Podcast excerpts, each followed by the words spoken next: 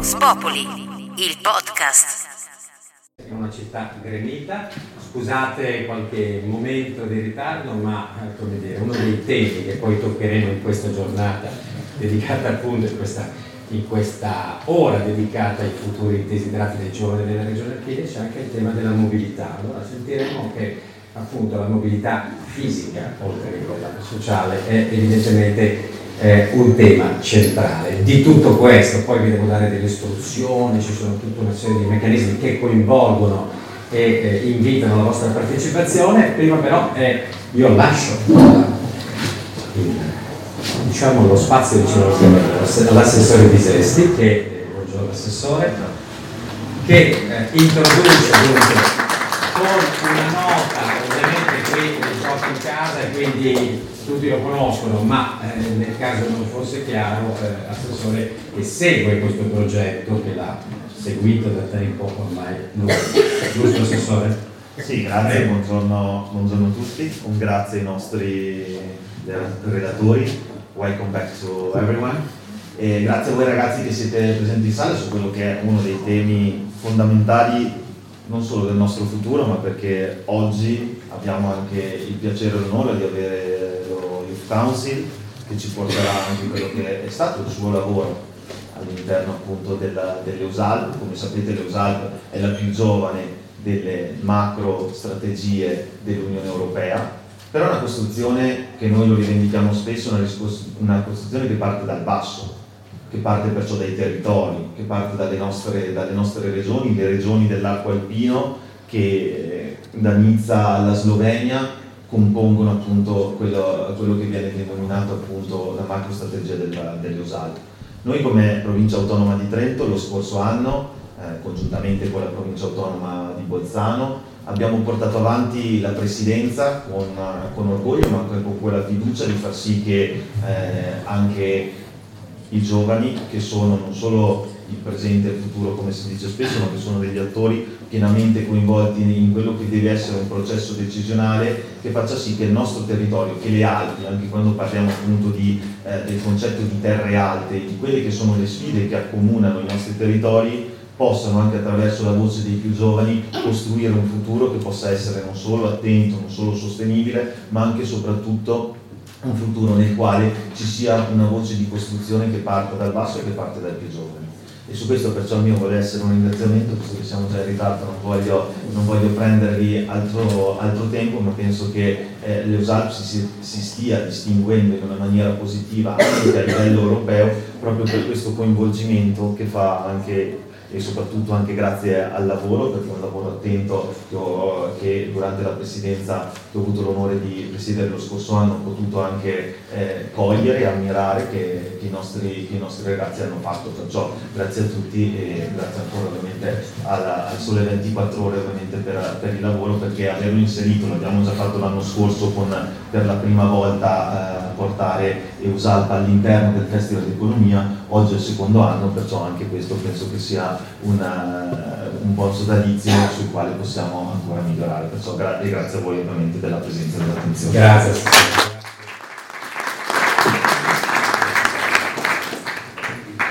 Grazie Assessore e come vi ho detto vi devo dare qualche piccola indicazione all'uso, poi mi siedo. Intanto comincio dalla coda, non mi sono presentato, io sono Gigi Domelli, sono caporedattore Radio 24, Radio Sole 24 Ore eh, sono uno dei tanti che vorrebbe trasferirsi in montagna, lo dicono da 60 anni, eh, ci vado la frequento, a volte eh, come dire, faccio i conti da giornalista con quelle che sono le problematiche che possono essere magari la strada della Valsugana, bellissima, ma con qualche complessità, vedo che ridete già, evidentemente c'è come eh, l'accesso eh, poter realmente lavorare nei luoghi, insomma tutte cose dal mio punto di vista, quindi da eh, giornalista di pianura, avverto dei passi in avanti che sono stati fatti significativi, però evidentemente il percorso è eh, lungo come in tante cose. Allora, eh, oggi parto sempre andando da sotto, lo vedete, c'è scritto Box Populi. Bene, Box Populi è una box che ha il nome di Red Box che perfetto, approfitto, eccolo qua, non è una red box, ma è silver, ma rimane red nella nostra concezione.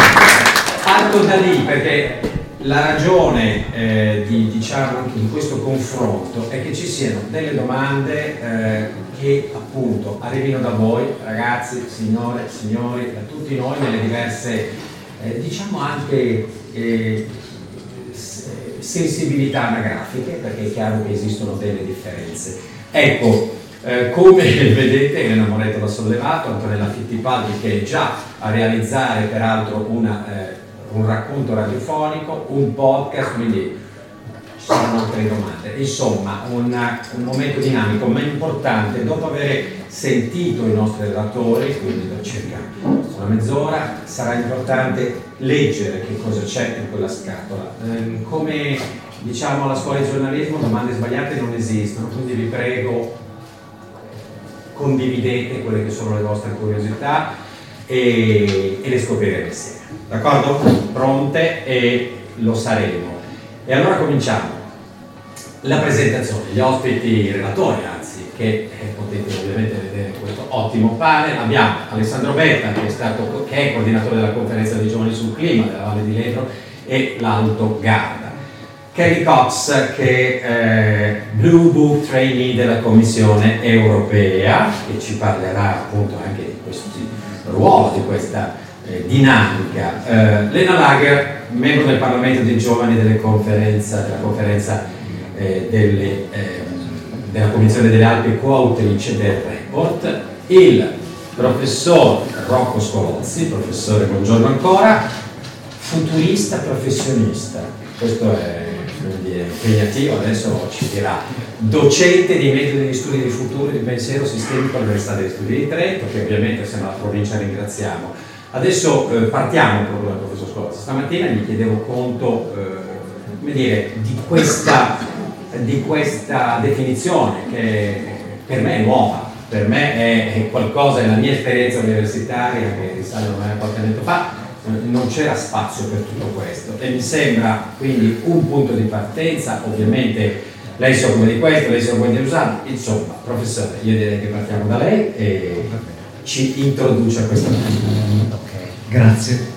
E chiederei di far vedere le due slide che avevo preparato. Ecco. ecco e un eh, professionista eh, come futurista è una definizione recente, ma non così recente. In realtà gli studi di futuro hanno già un'ottantina di anni. Ci occupiamo di aiutare organizzazioni, comunità, individui a immaginare e costruire futuri nel lungo termine. Soprattutto proprio perché c'è bisogno di avere una visione per poi orientarci nel presente. E un po' l'idea di base che ha dato anche poi, ha ispirato i laboratori di participatory force, dunque di previsione partecipativa, che, con cui abbiamo coinvolto più di 90 giovani, insieme ai colleghi di Scopia Anticipation Services, è proprio questa, che i futuri deriveranno da un tiro alla fune da diverse forze, non solo il presente con le sue urgenze, le sue eh, priorità, non solo il peso del passato, ma le aspirazioni. Dunque, sono quelle che ci definiscono una bussola in base al quale ci permette, ci ha permesso di definire quali cambiamenti sono funzionali a un futuro desiderabile. Perché non tutti i cambiamenti, semplicemente per essere cambiamenti, sono buoni e, e desiderabili in sé. Ci sono delle innovazioni tecnologiche, ci sono delle innovazioni tecnosociali. Ecco, avere una bussola ci permette di orientarci, scegliere che tipo di innovazione rispetto a quale futuro vorremmo.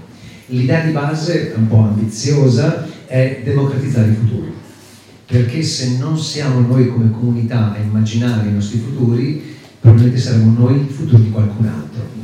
Eh, dunque l'ambizione è molto profonda, poi si applica sì, nella maniera anche più partecipativa, concreta, dunque eh, vedremo che hanno esplorato diversi temi concreti, la mobilità, il lavorare nelle Alpi, lavorare nelle aree interne, la relazione centro-periferia, le grandi aree urbane e le grandi magari legate con le piccole comunità nelle valli. Eh, professore, eh, contraddico subito quello che ho detto, non avrei fatto domande subito. Quando parla di democratizzare il futuro, in una democrazia all'interno del quale per fortuna viviamo, in un'Europa che qui a Trento si affrontano tanti temi, è evidente anche a tutti penso davvero ai più giovani in questo senso, che non è affatto scontato questo meccanismo. L'Europa è uno spazio affascinante ma alquanto controverso. Che cosa c'è di più democratico di questo mondo in cui viviamo con tutte le sue conflittualità? Dove volete andare a parare? Allora, le democrazie stanno vivendo un po' di crisi e una parte di queste crisi è un po' la bolla del presente, viviamo sul presente, cerchiamo di risolvere i problemi sul presente, addirittura problemi di ieri, con soluzioni dell'altro ieri. E la visione va coltivata, c'è addirittura un'iniziativa della parte dell'UNESCO, Futures Literacy, alfabetizzazione futura, proprio per ri, eh, riallinearci o rimparare o riscoprire la visione lungimirante. E la lungimiranza si può apprendere, insegnare e l'altra slide, giusto per eh, anticipo anche lì, ehm, questo è uno dei vari metodi, si chiama tre orizzonti. Il, eh, il messaggio di base è che i, i, i, futuri hanno diverse qualità a seconda di quanto li guardiamo lontani. Il futuro nel breve sono i problemi, dunque il futuro è l'ambito dei problemi da risolvere. Oppure il futuro è anche l'ambito delle aspirazioni, nel medio lungo termine, dove vogliamo arrivare, che società vogliamo nel 2050, dunque oltre le statistiche del PIL trimestrali. Là, là in fondo. E poi la via di mezzo, la transizione. Quali innovazioni ci portano dove vorremmo? Ecco, dove vorremmo è tutto un ambito da definire, da definire in modo partecipativo. Ecco, ecco qua, la democrazia. Essere eh, democrazia deliberativa, democrazia visionaria, democrazia lungimirante, questa parte è un po' da recuperare, da coltivare.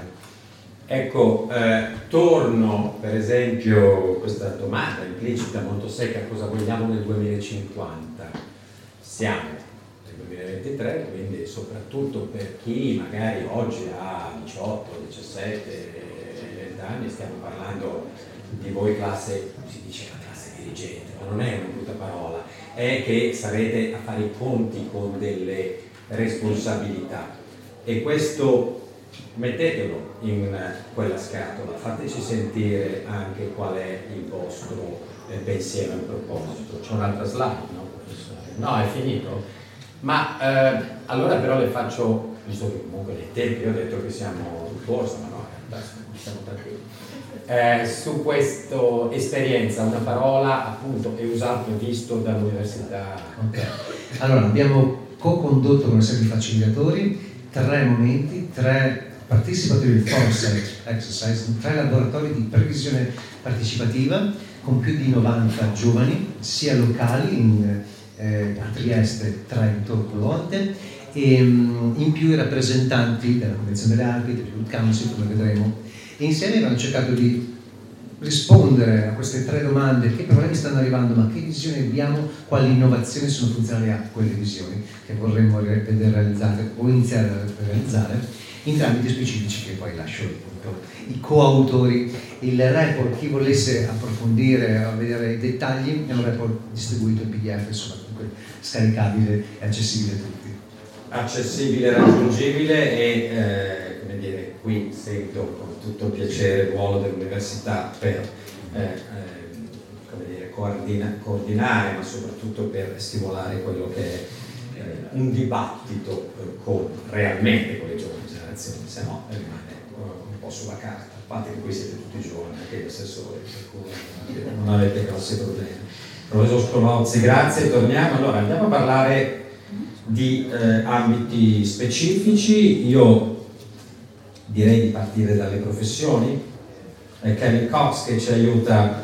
Ora Kevin non voglio fare la spia, eh, questa mattina c'era molto traffico, no? c'erano complicazioni logistiche, di questo però parleremo dopo, mentre con te chiedo davvero di aiutarci a capire perché si fa presto a dire condividere lo spazio alpino, eccetera. Le professioni nella montagna, so che avete lavorato su questo, prego. Sì. Confermo, allora ehm, intanto vorrei ehm, sottolineare che io sono io stessa stata studentessa all'Università di Trento e vado molto fiera perché la considero una best practice example. E, ehm, sì, eh, io, eh, uno, del, diciamo, uno, dei rami che abbiamo esplorato è stato proprio quello dei lavori e ehm, secondo me una domanda che è essenziale chiedersi prima di tutto è quella di um, cos'è che attrae adesso i giovani eh, di questa generazione a determinate opportunità lavorative. E è, questa è una domanda che ci poniamo anche nella mia unità dove adesso sono alla Commissione europea e dove eh, identifichiamo dei segnali di cambiamento eh, che sarebbero dei segnali nel presente eh, che già vediamo che stanno ad indicare dei possibili cambiamenti futuri. E uno dei cambiamenti eh, che abbiamo identificato più recenti è proprio quello nella mentalità e nell'etica ehm, del lavoro delle nuove generazioni che eh, sta, si sta mostrando come molto diverso rispetto a quello delle precedenti.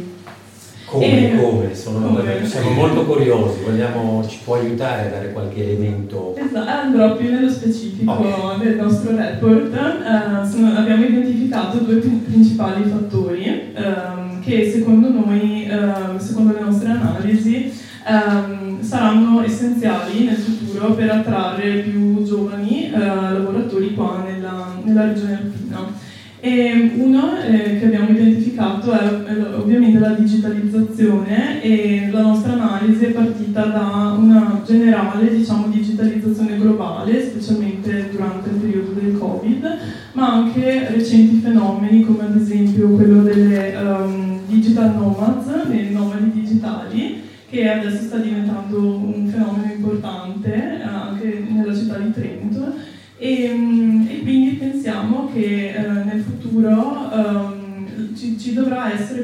questa digitalizzazione presente in tutta la regione alpina, non solo nelle aree urbane ma anche nelle aree montane. Approfitto per eh, così cerchiamo di non creare anche dei diciamo, muri lessicali. Per la mia generazione cos'è un digital nomad in tre parole? È una persona eh, giovane. Ok. che... Ma cosa fa questa persona giovane? Perché no? Che viene da un'altra città e si sposta verso una meta di solito per motivi come ad esempio l'ambientazione, ad esempio qua in Trentino, appunto secondo noi eh, sarebbe una meta molto gettonata perché comunque è un'ambientazione unica.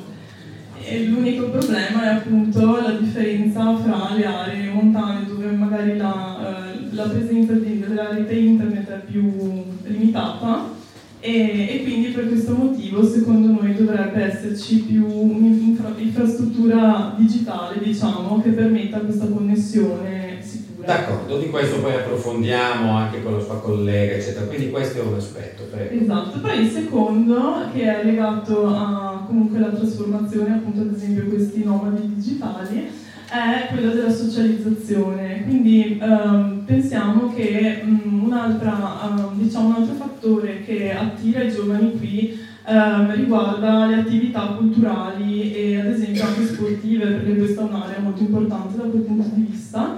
E confermo che da ex studentessa qui questo come studenti, studenti diciamo, è molto presente, quindi è uno degli aspetti che più apprezziamo da studenti. Uh, tuttavia pensiamo che uh, se Trento riuscisse a diventare un polo uh, così come lo è adesso per gli studenti, anche per i giovani lavoratori, aumenterebbero probabilmente anche l'offerta di attività extra lavorative anche per loro. E, ehm, pertanto per questo però pensiamo che la, il potenziale di Trento sia molto alto perché comunque c'è la presenza di moltissime associazioni molto attive nella promozione ehm, di attività culturali e anche sportive, eccetera. Grazie, quindi eh, diciamo uno stile di vita che cambia e si adatta a un mondo che a sua volta cambia, eh, sicuramente due fattori eh, centrali, come ho anticipato adesso approfondiamo eh, quello che è l'aspetto più digitale, perché appunto l'ho detto, persino le vecchie generazioni hanno una sensibilità ormai sviluppata su quello che è l'accesso, perché il lavoro è quasi sempre, richiede delle connessioni, delle eh, possibilità dunque di scambiare con aree sempre, non necessariamente con la pianura, ma anche con altre zone di montagna. Allora, adesso invece eh, un intervento che Lena Lager ci porta, Lena parla bene italiano ma si sente più a suo agio in inglese, quindi capisce perfettamente il partiride e quindi condividiamo il suo intervento che riguarda proprio gli aspetti della digitalizzazione. Se c'è qualche dubbio non esitate a chiedere, cioè di comprensione, quindi non è eh, perché sicuramente il professore vi tradurrà, no, perché qualcuno vi tradurrà, quindi non esitate. Elena, prego. Thank you. Um, so I will be talking in English. I hope that's fine for everyone. But as you already said, my Italian is okay, but not that great. um, so in the second participatory um, Foresight workshop of the OISOG, we talked about the topic of digitalization in the Alpine area. One might wonder what the difference between digitalization in general and the digitalization in the Alpine area might be. The Alpine area and its inhabitants have special needs and they face problems and challenges no other region faces. Talking about the digital changes, we came to the conclusion that the Alps are a fragile territory with a unique natural and cultural heritage, and digitalization should not lead to radical transformation. Um, at the same time, the digital gaps between urban and mountain areas in the Alpine region seem to widen. So, what do we do about that? The Alpine region, especially rural areas, need people who live there. Small villages are dying because young people move into the cities and work there. So, what do we do about that? There are a lot of different approaches and ideas. One way of keeping people from moving away, um, and also a sustainable way from keeping them in the rural areas, is to ensure a secure and stable internet connection. In rural areas, especially during the COVID 19 pandemic, remote working and also distance learning became more important, but those two things are almost impossible without a secure and stable internet connection. That is why um, that should be a right and guaranteed at a low cost if we want to live in a digitalized world where everyone has the same opportunities when it comes to digitalization. Um, the Alpine space could become a working space for digital nomads, as Kelly already said. Um, those are people working remotely, young people working remotely, and they choose the place where they live just because they like it there. So it would be great if the Alpine area could become one of those places they move. By basically implementing a right to digitalization, it is important to also protect the personal data and digital identities of people and secure that children and also elderly people are taught about the risks of digitalization again. um, when talking about the use of AI, people think about the use of ChatGPT or the risks AI can bear. When talking about big data or data sharing, one is worried about his or her own safety. And of course, there are risks and they have to be kept in mind and handled um, adequately. But especially in rural areas, the use of AI and data sharing offer many opportunities. For example, the acceleration and simplification of bureaucracy and administration. Just because someone lives in a smaller village, he or she should not have to go to the city in order to just uh, fill out official documents or hand in official documents. AI based assistant could help with uh, filling out the forms, and an online platform where they can upload it could help them upload all those official documents without actually having to go back to the city to just hand it in. Um, at the moment, that's not possible for at every place and not possible for everyone, so that should actually be changed. When already talking about uh, data sharing, I can also explain another idea we had cross-border digital platforms for sharing data and archives. As I already said, the Alpine region faces problems no other region faces. And that's why we should solve problems on a regional area and not only on a national national one. So maybe we can also use that in order to work against climate change, for example, because we all know that the Alpine area was one of the first regions to face the problems of human-induced climate change, and we all feel the problems caused by climate change. So maybe digitalization can't obviously change or stop the climate change, but maybe it can help us to find ways to cope with um, catastrophes after because of climate change. Thanks. Grazie. Allora, eh, io vorrei rivolgermi, non ho ancora salutato le scuole, sono solo due classi, se sono stato informato bene. ma insomma, un gruppo, eh, tutto chiaro quanto è stato detto? Condividete, sentite questa problematica, io non lo so, magari abbiate tutti in centro a Trento, sotto il più grosso ripetitore di dati, ma magari avete esperienze come capita di muovervi. Eh, parlavo con eh, i vostri eh, amministratori, per esempio, io, ognuno ha i propri sogni bizzarri, io ho un sogno specifico sull'Userna. Eh, qualcuno di quelle parti? No, ok, conoscete Luserna? Paesino meraviglioso.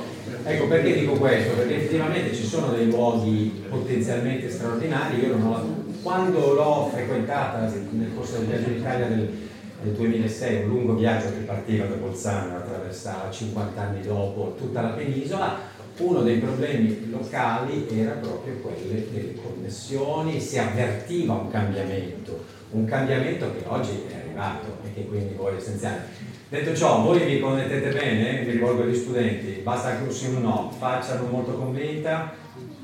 Problemi di connessione? Vi prego, condividete poche parole. A scuola a volte. A scuola bene? Ah, male? Ah, ok. A scuola male, a casa meglio? Anche questo, signori, è un punto. Forse ve l'hanno chiuso, no, sta mi hanno tappato la... Ma no, no, ti ringrazio, perché appunto, quindi vedo che eh, hai giustamente il, il, foglio di carta riciclata, peraltro, sono tenuto a dirmelo. Eh, scrivete, ecco questo è un aspetto. A scuola male, d'altra parte voi a scuola ci passate un sacco di tempo, insomma, i luoghi e l'accessibilità, lo abbiamo sentito, è eh, un aspetto essenziale che potrebbe, ops, microfono, che potrebbe servirci per approfondire. La digitalizzazione. E poi invece, e Maxime Bernard ci aiuta eh, su questo, buongiorno Maxime. Buongiorno. Eh, per eh, invece parlare, l'abbiamo accennato, di quello che è la mobilità, giusto Maxime, un discorso, stiamo parlando di una fascia, quello che è il mondo alpino, lungo, diversificato, ben sviluppato.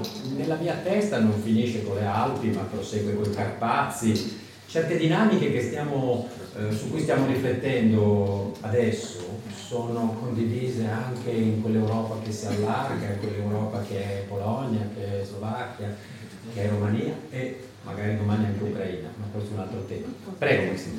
Sì, è vero, come l'abbiamo detto prima, la mobilità è un tema che ci concerna e che ci riguarda tutti. E in particolare è qualcosa che usiamo tutti i giorni, sia per andare a lavorare, sia per goderci uh, il nostro tempo libero. Ma c'è anche una cosa importante con la mobilità che adesso la mobilità è una delle um, fonti più importanti uh, di danni ambientali e di emissioni di gas serra. E questo è dovuto in particolare alla predominanza e all'uso maggiore che abbiamo ancora ad oggi all'autovettura individuale. E c'è questa difficoltà che c'è ancora non solo in montagna, ma anche che è una difficoltà che è ancora più importante in montagna, eh, di poter andare di una mobilità eh, ma in maggioranza con l'autovettura privata ad una mobilità eh, più sostenibile che lo usa meno, ehm, lo usa, usandolo l'autovettura privata il meno possibile eh, grazie all'intermodalità come si fa molto in Svizzera anche usando la macchina solo sui primi chilometri e dopo andando sui mezzi pubblici, ma per quello si, vuole, si vogliono dei mezzi pubblici che sono più interessanti sia a livello di risparmio del tempo che in termini di costi per tutti, e per, fare, per riuscire a raggiungere eh, e fare in modo che la maggior parte della gente usa il trasporto pubblico e non l'autovettura. Ehm, questo ehm, uh, dopo, oggi questa è una cosa che lo sappiamo e che um, si traduce anche nelle strategie che abbiamo a diversi livelli, sia comunali, provinciali, regionali, europee, nazionali. E la promozione del trasporto sostenibile adesso la facciamo dappertutto, è scritta dappertutto. E, ma comunque le azioni dopo, le cose che vediamo nella realtà non, non vanno sempre in questa direzione. Non so, per dare un, un esempio così, eh, qualche anno fa c'erano connessioni notturne in treno che andavano dalla Francia all'Italia, ma dal 2021, dal 2020 eh, non ci sono più connessioni. Comunque oggi è più difficile usare il trasporto pubblico ed andare in treno dalla Francia all'Italia di notte come si poteva fare qualche anno fa e questa è una cosa che va al contrario del discorso che abbiamo tutti.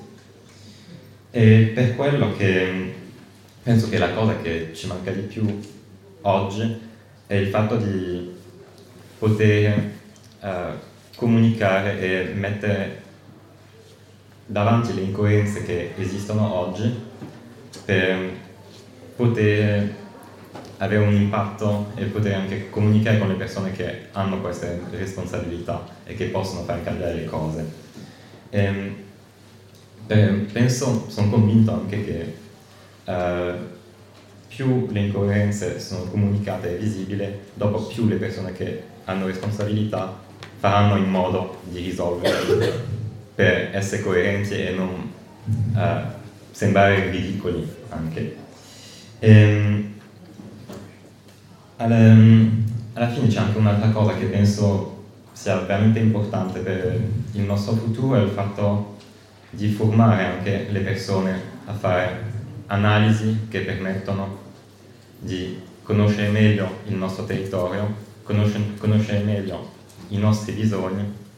E ehm, con questa analisi permette con, di avere veramente dei cambiamenti che si traducono dopo eh, direttamente in azione. E penso che sia veramente importante di avere queste competenze per dopo comunicarle bene e agire. Grazie. Grazie Maxine. Eh, una domanda per lei in realtà, perché comunque questa esplorazione, questo studio, questo lavoro specifico sui trasporti suggerisce al giornalista una curiosità, esistono dei best practice case, cioè dei luoghi nel meraviglioso arco alpino dove eh, i vostri studi, la vostra esperienza vi ha portato a vedere un modello cui ispirarsi. Perché lo dico? Perché eh, chiaramente tutto è molto relativo. Io che eh, sono lombardo vedo nei meccanismi di capillarità dei servizi di autobus trentino eh, qualcosa che a me risulta efficiente, però io non lo dico sulla mia pelle, è un po' come dire, per questo le chiedo, ha visto qualche luogo, qualche settore Alpi? Assolutamente, assolutamente sì, okay. e penso che in Europa anche non abbiamo anche un territorio in cui tutto è perfetto. Per carità. Ovviamente. Ma per esempio il sistema sfizio adesso forse è un modello che possiamo mettere in avanti che l'intermodalità lì funziona benissimo, la, le frequenze anche. Dopo comunque da lì ci sono a livello tariffario dei prezzi una cosa che forse non è ideale per incentivare al meglio il trasporto pubblico, ma in termini di, di offerta penso che è lì che è stato... Mi scusi se insisto, la Svizzera me l'aspettavo, io in realtà però le chiederei al di fuori della Svizzera un momento, perché ci sono dei meccanismi anche di costi, di investimenti. La Svizzera poi per, il, per la sua costruzione è una, uno Stato, una nazione che non vive diciamo una certa tensione anche per la ricerca dei fondi tra pianure e eh, regioni alpine. Quindi c'è qualche altra area delle Alpi che lei ci segnala? Dalla Slovenia al Piemonte, alla Francia, ecco, una domanda reale, eh? se non c'è non bene così. Penso che dipende su tutte, ogni territorio ha le sue specificità, okay. ma mi piaceva usare il sistema svizzero che anche la Svizzera facendo anche parte del Alpi che penso che è l'esempio più no, no, rappresentativo a livello di una nazione. Dopo, dopo ci sono tanti... Sì, penso che era, era, la migliore cosa per dare un esempio. E, ma dopo, anche fuori dalla regione alpina, um, in termini di infrastrutture ciclabili, ah, certo. lì sono più i Paesi Bassi che hanno più esperienza. E... Certo, non deve essere per forza, non bisogna per forza ispirarsi a, giustamente, i Paesi Bassi non sono famosi per le montagne. Eh, grazie a Maxime Bernard e adesso con Alessandro Berta invece parliamo di, o meglio, lui ci parla di cambiamento eh, climatico, delle implicazioni, i temi sono credo quelli ormai condivisi, ormai anche dai più distratti, sull'impatto, la necessità di mitigazione. Che cosa avete sviluppato all'interno del vostro progetto? Prego. Sì, grazie. Mi fa molto piacere essere l'ultimo, l'ultimo del giro, nel senso che abbiamo iniziato parlando di democratizzazione dei futuri e in realtà l'esperienza delle conferenze territoriali dei giovani sul clima credo sia un, un ottimo esempio di, di messa a terra, di applicazione pratica di questo, di questo principio. E è un caso a livello italiano più unico che raro, nel senso che all'interno dello sviluppo la scelta di un ente istituzionale come la, come la provincia, che all'interno dello sviluppo della strategia per, per lo sviluppo sostenibile, ha scelto di includere, con collaborazione con, con, con APPA, con l'Agenzia Provinciale della Protezione per l'Ambiente, e Yarasai Jangada, che è un'associazione che da anni si occupa di comunicazione sui cambiamenti climatici, e ha scelto di includere un percorso per costruire una serie di proposte, per costruire all'interno di questa strategia una serie di proposte che arrivassero dal basso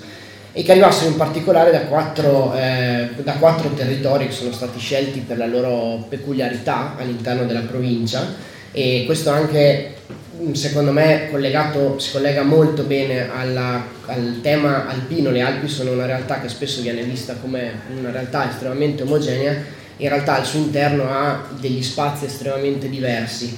E quindi le, queste quattro conferenze ehm, che erano il territorio della, della, bassa Valsugana e del Tesino, quindi la parte diciamo est della provincia, citavi prima la Valsugana, certo. come, come tratto che ha, ha, una serie di problematiche Bellissimo. estremamente specifiche che però sono molto diverse dalle problematiche affrontate eh, dalla conferenza territoriale che ha lavorato su Trento, che allo stesso tempo eh, sono ancora diverse eh, da eh, chi ha lavorato su Rovereto e la Vallagarina, che quindi ha una componente anche industriale molto, molto forte e eh, ultimo, last but not least si direbbe, insomma, eh, l'Alto Garda e l'Edro che invece hanno una, una componente, il componente del turismo, la componente della scarsità d'acqua, che sono degli elementi eh, chiave che sono completamente differenti poi anche dalle altre e all'interno di queste conferenze stato, si è organizzato un percorso che voleva essere da, da un lato parzialmente didattico,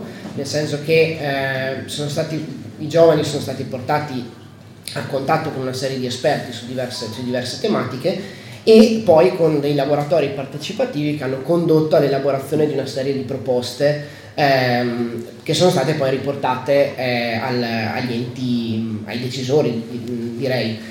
E il tema secondo me chiave è che c'è una grandissima consapevolezza da parte dei giovani. Consapevolezza. Assolutamente. Okay. E non solo sul cambiamento, quello che diciamo mh, ha stupito se vogliamo, eh, è che c'è una grandissima consapevolezza non solo sui temi del cambiamento climatico in sé, ma sulla necessità e la comprensione della grande differenza tra la mitigazione e l'adattamento cioè c'è una grandissima consapevolezza rispetto al fatto che oggi noi dobbiamo iniziare a parlare di adattamento ai cambiamenti climatici, non solo di mitigazione. Questo non vuol dire ovviamente dimenticarci la mitigazione, non vuol dire dimenticarci di portare avanti delle politiche capaci di ridurre le emissioni di, di, carbonio, capaci di creare un territorio più sostenibile, però vuol dire anche andare oltre, vuol dire anche comprendere e capire che questa situazione di cambiamento è una situazione eh, positivamente irreversibile e che quindi un domani i giovani, le generazioni giovani che un domani si troveranno poi a, eh, alla classe dirigente Sì, insomma, comunque del domani, vivere, comunque insomma, a vivere, per- a vivere in, in questo territorio, comunque a prendere delle decisioni grandi o Certo, piccole che esatto, saranno a seconda del ruolo di ognuno, ehm, si troveranno a dover agire in una situazione di dover, a doversi adattare a questa situazione di cambiamento. Alessandro, eh, hai detto positivamente. È positivo? Qual è l'aspetto positivo di un cambiamento che in realtà, soprattutto noi giornalisti, descriviamo più eh, con i macro fenomeni distruttivi? Proprio. Eh, Positivamente nel senso che ehm, in realtà ehm, la- la- c'è una grande consapevolezza rispetto al fatto che il cambiamento non è necessariamente negativo, così Ok. come all'inizio si è introdotto e, e si parlava e si diceva i futuri, eh, non necessariamente il futuro è positivo, non necessariamente il futuro è negativo, eh, la questione fondamentale è eh, proprio la presa in carico, la presa di coscienza di, di questa cosa e quindi il, il cambiamento può essere positivo se siamo in grado di adattarci, siamo in grado di comprendere che questo cambiamento può portare anche degli aspetti positivi e, e non necessariamente mh, è completamente negativo, sicuramente ci saranno per alcuni settori o per Certo. alcune realtà Sembra veramente- interessante se poi adesso anche tra un momento ci segnali o mi segnali, ma credo che una questa condivisa un esempio di questa possibilità. Intanto stavo guardando, ma adesso ti lascio naturalmente concludere, stavo guardando Elena Moretto che ha in braccio la preziosa scatola, ecco qui, e che è la famosa red box, mi fa ridere perché è tutta argento, ma da qualche parte ci mettiamo... Ah no, attenzione, c'è ancora gli ultimi, allora grazie di condividere con tutti noi e non so se volevi concludere, se sei a posto, l'esempio me lo Ma, dopo? ma è un esempio assolutamente Vai. molto, molto Esempio. così, anche un po' per, certo. per- per leggerezza e all'interno di uno- una delle tematiche, una delle tematiche che è emersa è ehm, sul tema ad esempio dell'agricoltura. E c'è stato un- un- questo momento in cui ci sono stati dei ragazzi provenivano dalla parte della, della Val di Ledro che molto semplicemente hanno detto sì, però noi ci siamo accorti che negli ultimi dieci anni nella nostra azienda c'è una giovane startup di, di agricoltori e noi stiamo riuscendo a coltivare tutta una serie di, ehm, di alimenti che prima non potevamo coltivare e questo ci permette anche di diversificare quello che noi offriamo all'interno della nostra area, hanno poi una realtà ricettiva, quello che noi offriamo. Quindi eh, da questo punto di vista l'adattamento e la capacità di Certo. affrontare il cambiamento eh, nel loro caso è un aspetto positivo, sicuramente è il tema proprio di un'attitudine, di come... Di come- un'attitudine, mi piace, sono perfettamente d'accordo. Alessandro, penso che questo sia, da una parte la chiamano elasticità, ma insomma l'attitudine a fare i conti con la realtà e magari a cavalcarla, senza per questo nascondere le implicazioni eh, dei problemi climatici. Il mondo sta cambiando, leggiamo ogni tanto delle nuove eh, produzioni vitivinicole nel nord Europa, eh, ho personalmente avuto l'esperienza di vedere le nuove coltivazioni eh, di grano nella Siberia orientale dove cambiano le cose e le imprese giapponesi si presentano, adesso purtroppo è un periodo difficile per frequentare, ma eh, spero e credo che se ne riparlerà. Allora, è tutto uno sfogliare, allora io direi, visto che abbiamo appunto ancora 15 minuti, di dare decisamente la parola ad Antonella, Antonella Fittipaldi, che deve solo, solo imbarazzo della scelta, mi sembra Antonella, no? Quanti ne hai di foglietti? Ci diamo del tutto che siamo colleghi di radio, eh, noi giornalisti di radio oggi. Tanti, bene. Intanto grazie a tutti voi.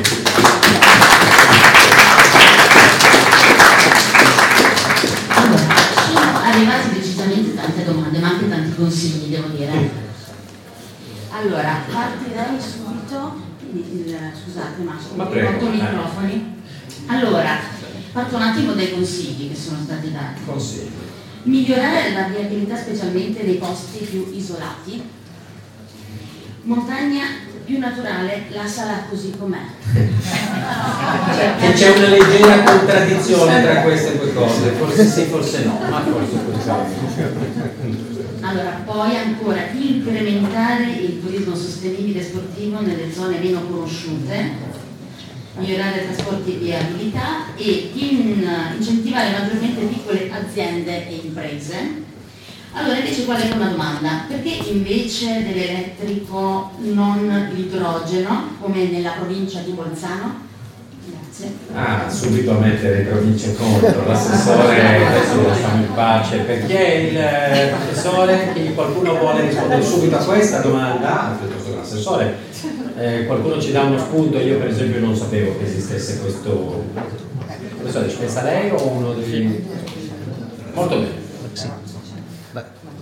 Maxime, scusa un prima. Maxime Bernard ci spiega, anche contento, non lo nego, di questa. Sì, attualmente non posso dire che l'elettrico è più efficiente dell'idrogeno, che è anche una cosa che forse non, è, non pare evidente per tutti, ma che l'idrogeno per essere prodotto può essere prodotto in diversi modi, ma attualmente la maggior parte dell'idrogeno viene da combustibili fossili e l'altra parte che anche se è possibile fare dell'idrogeno con l'elettricità, dietro l'elettricità deve essere sostenibile e anche c'è una perdita di energia nella- nel, nel processo di trasformazione dell'elettricità in idrogeno che sarà di nuovo trasformata in elettricità. Dunque ci sono molte perdi- perdite di energia eh, utilizzando l'idrogeno. Dunque, dal mio punto di vista è molto più efficiente usare l'elettrico che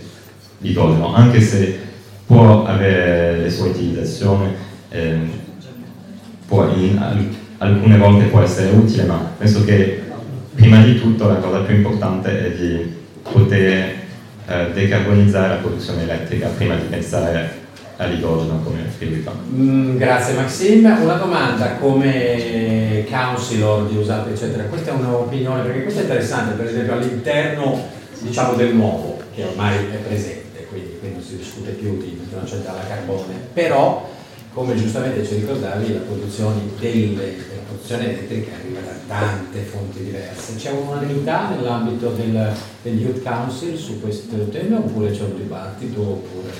Ehm, forse forse non, parla- non parlerò solo del Youth Council, ma più in generale in EUSALPA e anche nell'Unione Europea, ma adesso l'idrogeno e le iniziative sull'idrogeno sono molte incentivate dall'Unione Europea, dunque eh, molte regioni o diverse amministrazioni pubbliche cercano da utilizzare questi fondi per l'idrogeno. Dunque ci sono molte iniziative su quello, Su quello. anche se dal mio punto di vista non è, que- da anche il punto di vista più scientifico, da ricercatori ehm, che sono specializzati sull'energia, non è la cosa più utile, ma dal punto di vista politico c'è adesso molto supporto a quella fonte di Grazie Maximo Bernard. Dunque, abbiamo altre domande? Abbiamo altre domande allora. Ah, E- no, scusate, c'è dal pubblico, visto che giustamente c'è una mano alzata, perché no? Ti- Prego, ci dica. Colgo la palla al balzo anche perché non avevo una penna, non, non ho potuto scrivere una domanda, ma eh, parlando di... Lei si chiama?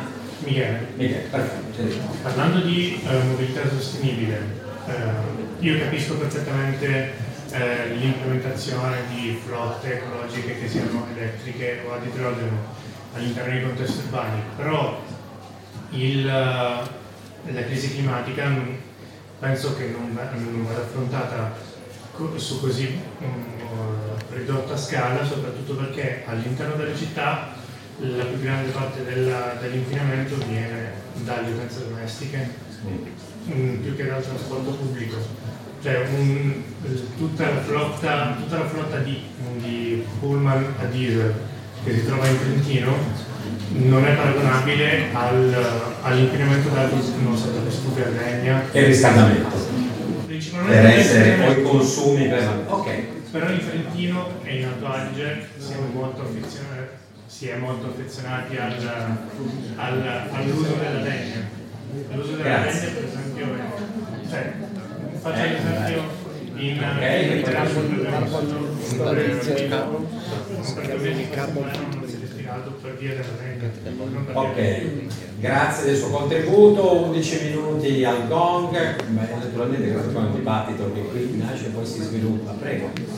E qualcuno critica i turisti che lasciano troppi rifiuti nei boschi.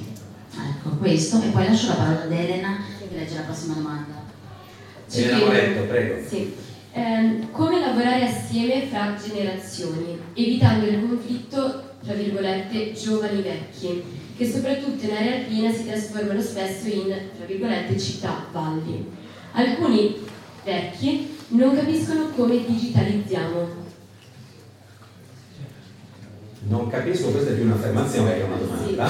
Mm, Sì, a o me. questa è una domanda ritargata. No, nel senso che, ok, un certo gap culturale credo che sia inevitabile, professore, però in realtà non, non lo so, io ho un'esperienza non così forte di resistenze. Prego, forse non ha finito. Sì, sì, no, magari era più una domanda retorica. Una domanda retorica, quindi non lo so, avverte questo, mi rivolgo a lei a questo punto, avverte in una regione come questa, voglio dire, non è necessariamente necessario essere giovanissimi per essere consapevoli del fatto che le cose cambiano, anzi magari a volte quando si è un po' più grandi si avverte eh, il- la forza del cambiamento, però ci dica. Diciamo, dal punto di vista sociologico è interessante la- la- che nella società umana oggi eh, convivono sette generazioni. Ok.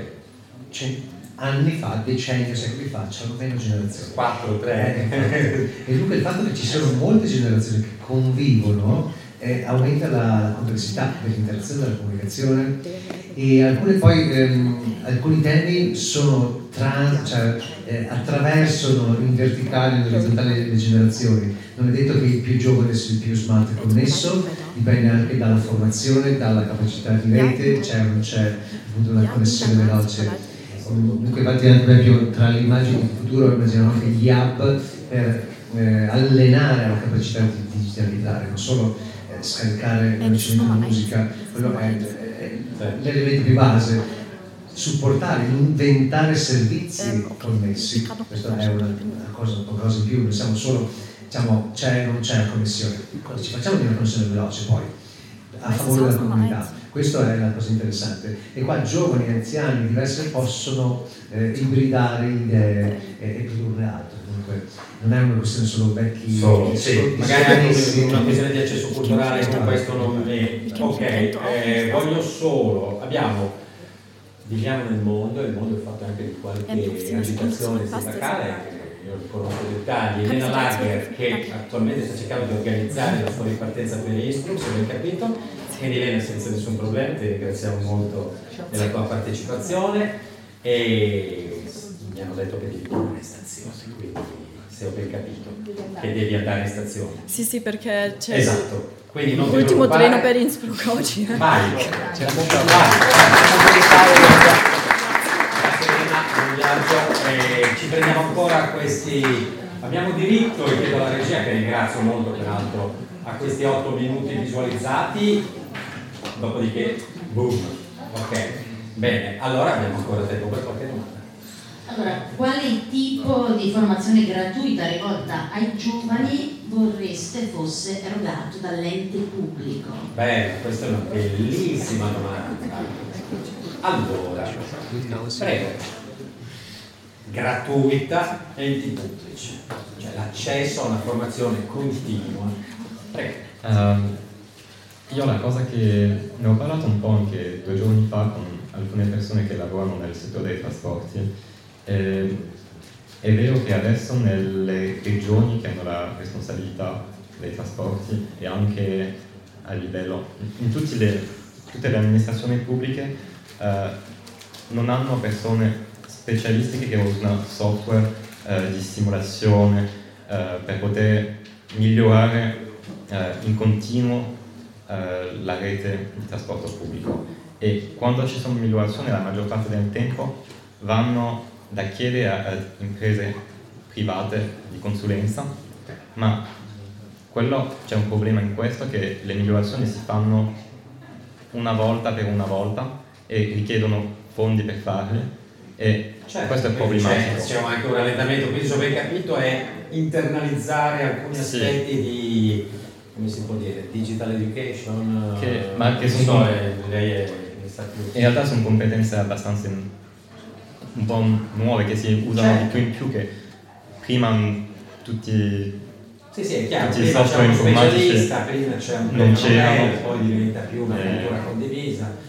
penso che- Professore, questo è per il prossimo e anche, no, che ci sono anche in, in università Certo. da quasi nessuna parte ci sono insegnamenti su questi software e Davvero? sì, che oh, alcuni sì ma abbastanza poco e la maggior parte del tempo sono cose che si imparano direttamente nelle imprese di consulenza che Chiaro, fanno chiaro, questi chiaro. studi e Certo, fa che perché ci c'è sono l'urgenza del- della, anche della- dell'attività e economica. per quello penso che sono, c'è una mancanza adesso di persone formate su questo Ok, allora torno ad Antonella Fittipaldi che è prontissima.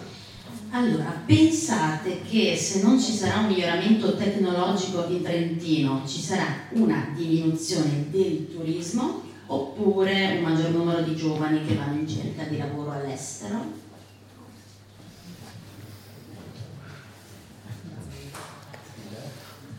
Alessandro. È una, una domanda molto Ha la difficile. risposta. No, non ho la risposta, e anche perché è un tema estremamente complicato perché parte già da un assunto che è quello del turismo nelle Alpi, che è un tema molto, molto dibattuto.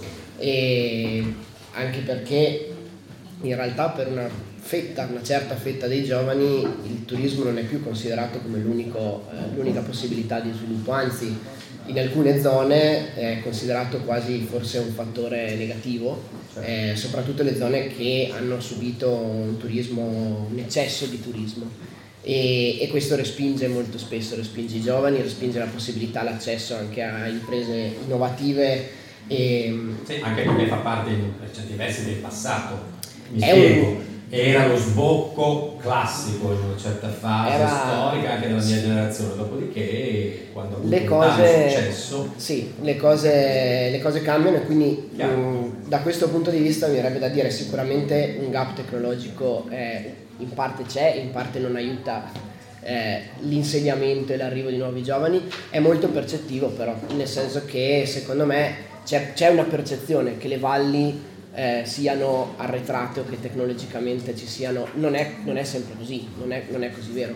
E quindi lavorare su questa percezione secondo me è assolutamente indispensabile. Allora, io chiedo ad Antonella, con i tre minuti che abbiamo, avrà scelto l'ultima domanda. Ultima domanda riguardo la viabilità, visto che si parlava di sfavorire eh, l'utilizzo della vettura, allora in che modo si può aumentare l'utilizzo dei mezzi pubblici? Dico solo una cosa velocissima che è emerso all'interno ad esempio delle, delle- delle conferenze, in particolare sull'Alto Garda, sono emerse alcune cose e l'aspetto interessante che è emerso è che i giovani c'era una consapevolezza molto forte che per incentivare questo eh, bisogna lavorare su molti fronti e le proposte avevano un range molto ampio, andavano dal ma perché nessun autobus extraurbano ha il portabici? eh, fino al ma perché io devo andare 5 giorni a lavorare in ufficio e attraversare tutta la valle? E quindi c'è questa almeno quello che abbiamo notato e che è stato notato è che in, noi giovani molto spesso c'è questa consapevolezza che il problema non è un problema l'elettrico, l'idrogeno, Certo. ma che sono tutti questi problemi sono problemi che vanno affrontati su scale molto molto diverse. Approcci dire, multisettoriali di tante tematiche. Sì, Maxime Bernard, a voi la conclusione. Ok, non ci siamo, o a meno che poi vogliamo fare, prego. Ero molto d'accordo su quello e logicamente anche se vogliamo incentivare il trasporto pubblico deve essere più competitivo e più interessante per l'utilizzatore, comunque sia in termini di tempo costi. e di costi.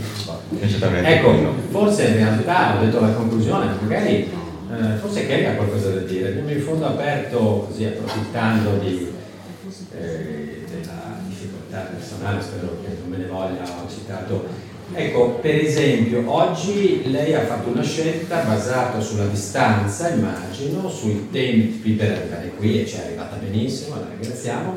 Ecco, che cos'è che potrebbe davvero cambiare, diciamo, il prossimo anno al Festival dell'Economia di Trento per non prendere macchine o? Allora sì, contestualizzando, io sono di Treviso, quindi non sarei così distante, diciamo, e farò l'esempio appunto di, diciamo, personale di quando ero studentessa, perché qua ci sono tantissimi studenti della mia zona e, e tanti proviamo inizialmente con il treno, però è una cosa lunghissima perché sono tre cambi e quindi ci mettiamo da Treviso sì, faccio meno io da Milano. 4 ore. Ok quindi sì, alla fine ci siamo organizzati con questa iniziativa che comunque è sostenibile nel suo perché è un'iniziativa di car sharing e sì, eh, diciamo che rispetto a diciamo, prendere tutti la macchina è comunque una diciamo, soluzione sostenibile. Purtroppo adesso ho visto che si è bloccata eh, dopo il periodo Covid, che trovo che sia proprio un, un peccato. Comunque volevo aggiungere a questo che secondo me è un grande problema il discorso sicurezza, nel senso che tanti giovani ci sentiamo non molto sicuri anche a prendere la bicicletta perché non ci sono tante piste ciclabili, quindi secondo me anche quello è un problema da, da risolvere. Da considerare. La ringrazio. Eh, professore, per fare una battuta a flash su quello che abbiamo sentito, proprio in una manciata di secondi, che cosa porta a casa allora. da questa nostra ricca. Ci sono tante sfide, tanti livelli, adesso non perché, per dare un senso, però che necessitano di un pensiero sistemico. Per immaginare sinergie a diversi livelli bisogna essere consapevoli di diversi livelli, diverse scale e, e dobbiamo pensiero, diciamo, pensare per sistemi anziché pensare per soluzioni singole e frammentate. Grazie mille. Grazie. Grazie a tutti voi. Grazie ai sicuramente. La scatola è stata davvero riempita, è una bella cosa, no? Credo, grazie ai colleghi. Appunto lo ricordo, il podcast, sentire, risentire quello che il percorso di questa mattinata, grazie naturalmente alla provincia, grazie all'università. Per me è stato un piacere, spero condiviso da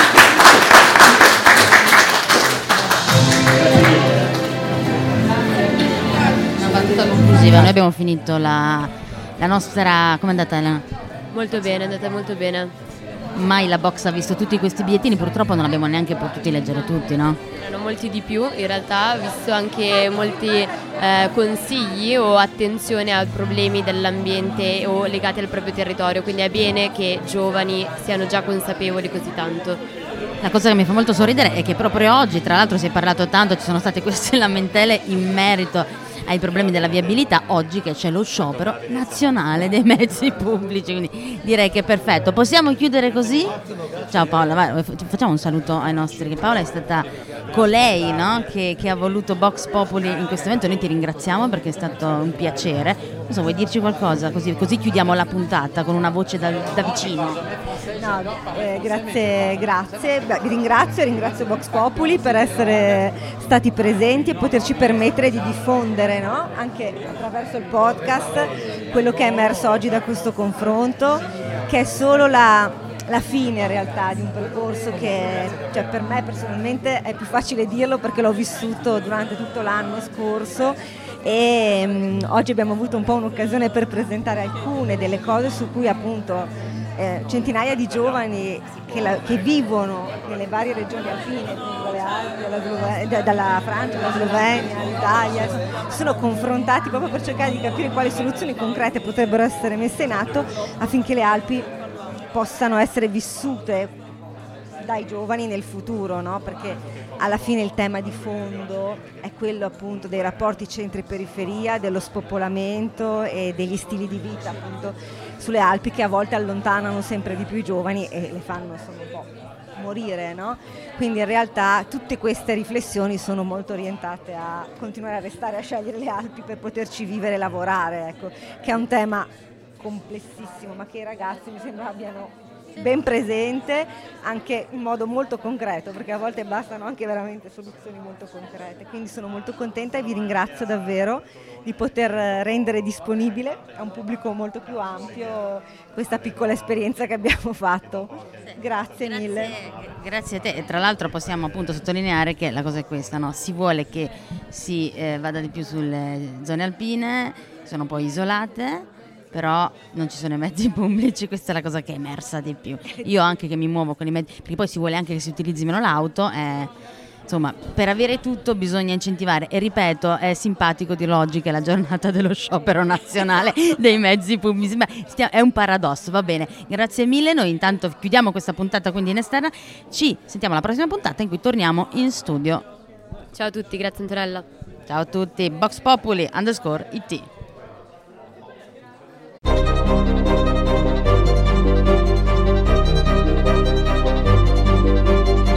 Vox Populi, il podcast.